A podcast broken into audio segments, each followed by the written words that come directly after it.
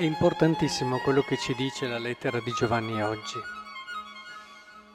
Dice che il desiderio più profondo del cuore dell'uomo, che è quello di fare l'esperienza della bellezza, della bontà, dell'amore, e che possiamo dire si concentrano in una persona che è Cristo.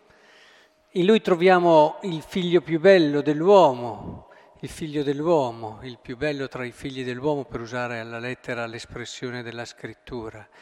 In lui troviamo la bontà che si è fatta carne, in lui troviamo l'amore eterno del Padre e troviamo nei volto, nelle, nella umanità vera e profonda di questo Dio che si è fatto carne quanto il nostro cuore desidera di più. E, e quando si parla qui, figlioli miei, da questo sappiamo di aver conosciuto Gesù, eh, si intende proprio il conoscerlo in senso biblico, non semplicemente avere saputo alcune informazioni su di lui, ma averne fatto l'esperienza, essere entrati in intimità, in comunione, avere trovato quello che il nostro cuore da sempre desidera. In fondo quello che le esperienze che viviamo nella nostra vita, anche di innamoramento, anche le esperienze di conoscenza che diventano poi amicizia, eh, tutte quelle esperienze vere, profonde di relazioni, ecco che sono una ricerca di questo e in parte lo possono realizzare, e sono una, un frutto di, eh, come dire, un'espressione di questo anelito che il nostro cuore ha alla bellezza, alla verità all'amore, alla bontà. Ecco allora, poter fare l'esperienza di tutto questo, raggiungere quella felicità, quella pienezza che il nostro cuore desidera. Qui Giovanni lo lega molto all'amore per il fratello. Avete colto? Chi dice di essere nella luce e odia suo fratello è ancora nelle tenebre. Chi ama suo fratello rimane nella luce, non vi è in lui occasione di inciampo, ma chi odia suo fratello è nelle tenebre, cammina nelle tenebre, non sa dove va, perché le tenebre hanno accecato i suoi occhi. Vogliamo vivere questa esperienza di conoscenza di Lui, come ce la siamo appena detto? E questa passa attraverso anche un'altra esperienza, quella di come viviamo il rapporto con gli altri, con i fratelli. E sappiamo che l'agire influisce anche sul conoscere. Quando facciamo un'esperienza diciamo, eh, pensavo di avere capito questa cosa, me l'avevano raccontata, l'avevo studiata, l'avevo letta, ma adesso che la vivo è un'altra cosa. L'avevo intuita, ma adesso che la vivo è un'altra cosa. Questo dice che l'esperienza è un elemento di conoscenza imprescindibile, fondamentale. Questo avviene anche da un punto di vista eh, dell'esperienza di Cristo, cioè l'esperienza che noi viviamo in concreto con i fratelli diventa un elemento che apre la nostra mente alla conoscenza di Lui. Cioè come noi ci rapportiamo con i nostri fratelli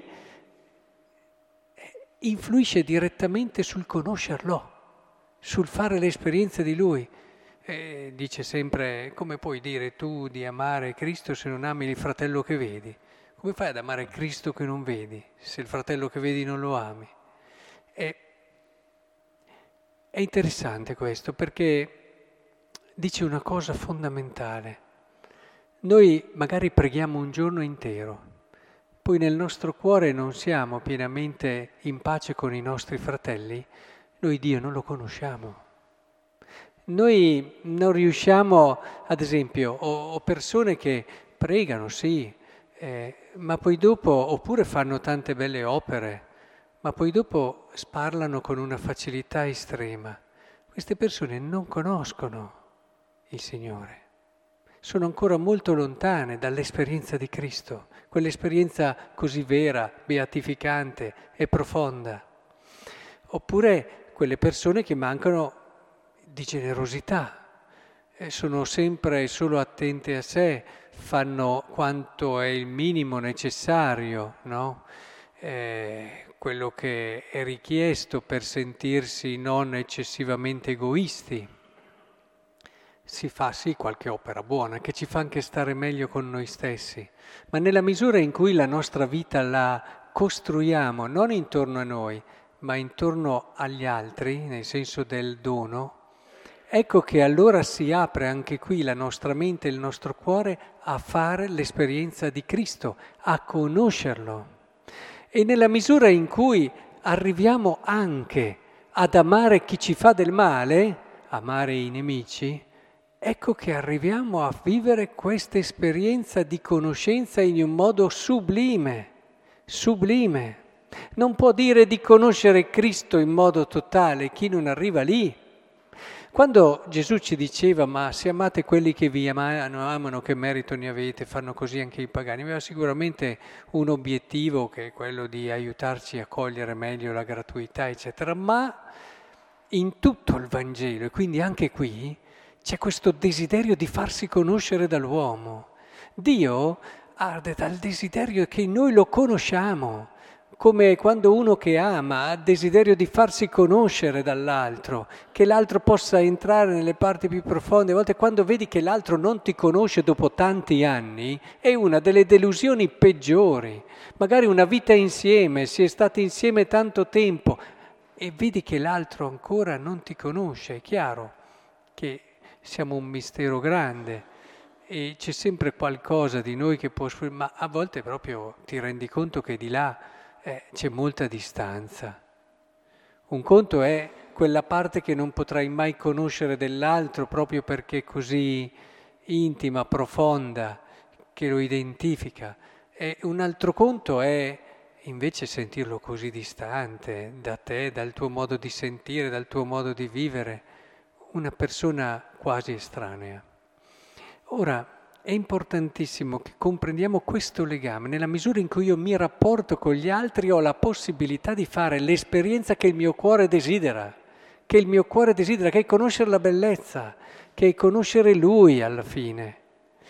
Ecco, se comprendessimo bene questo, se davvero entrasse nella nostra vita, allora comprenderemmo come mai il Vangelo è così duro così duro eppure così carico di misericordia con dei peccatori che ne avevano combinate di tutti i colori. Invece è così duro su chi non è accogliente, su chi non sa amare l'altro. Ed è così esigente, perché le parole di prima sono esigenti, perché amare chi ti fa del male non è una cosa semplice. Ma il Vangelo ci vuole spingere lì. L'obiettivo di tutta la parola di Dio è arrivare lì alla conoscenza di Lui, all'esperienza di Lui. Che il Signore ci aiuti a cogliere allora questo, questo legame bello, sublime, questo legame soprattutto vero e concreto. E, come dire, tarpi all'origine quelle che sono spesso le parole che usiamo verso gli altri, spesso l'intolleranza, la mancanza anche di accettazione del diverso e tutte quelle cose che chiudono la nostra mente a Cristo.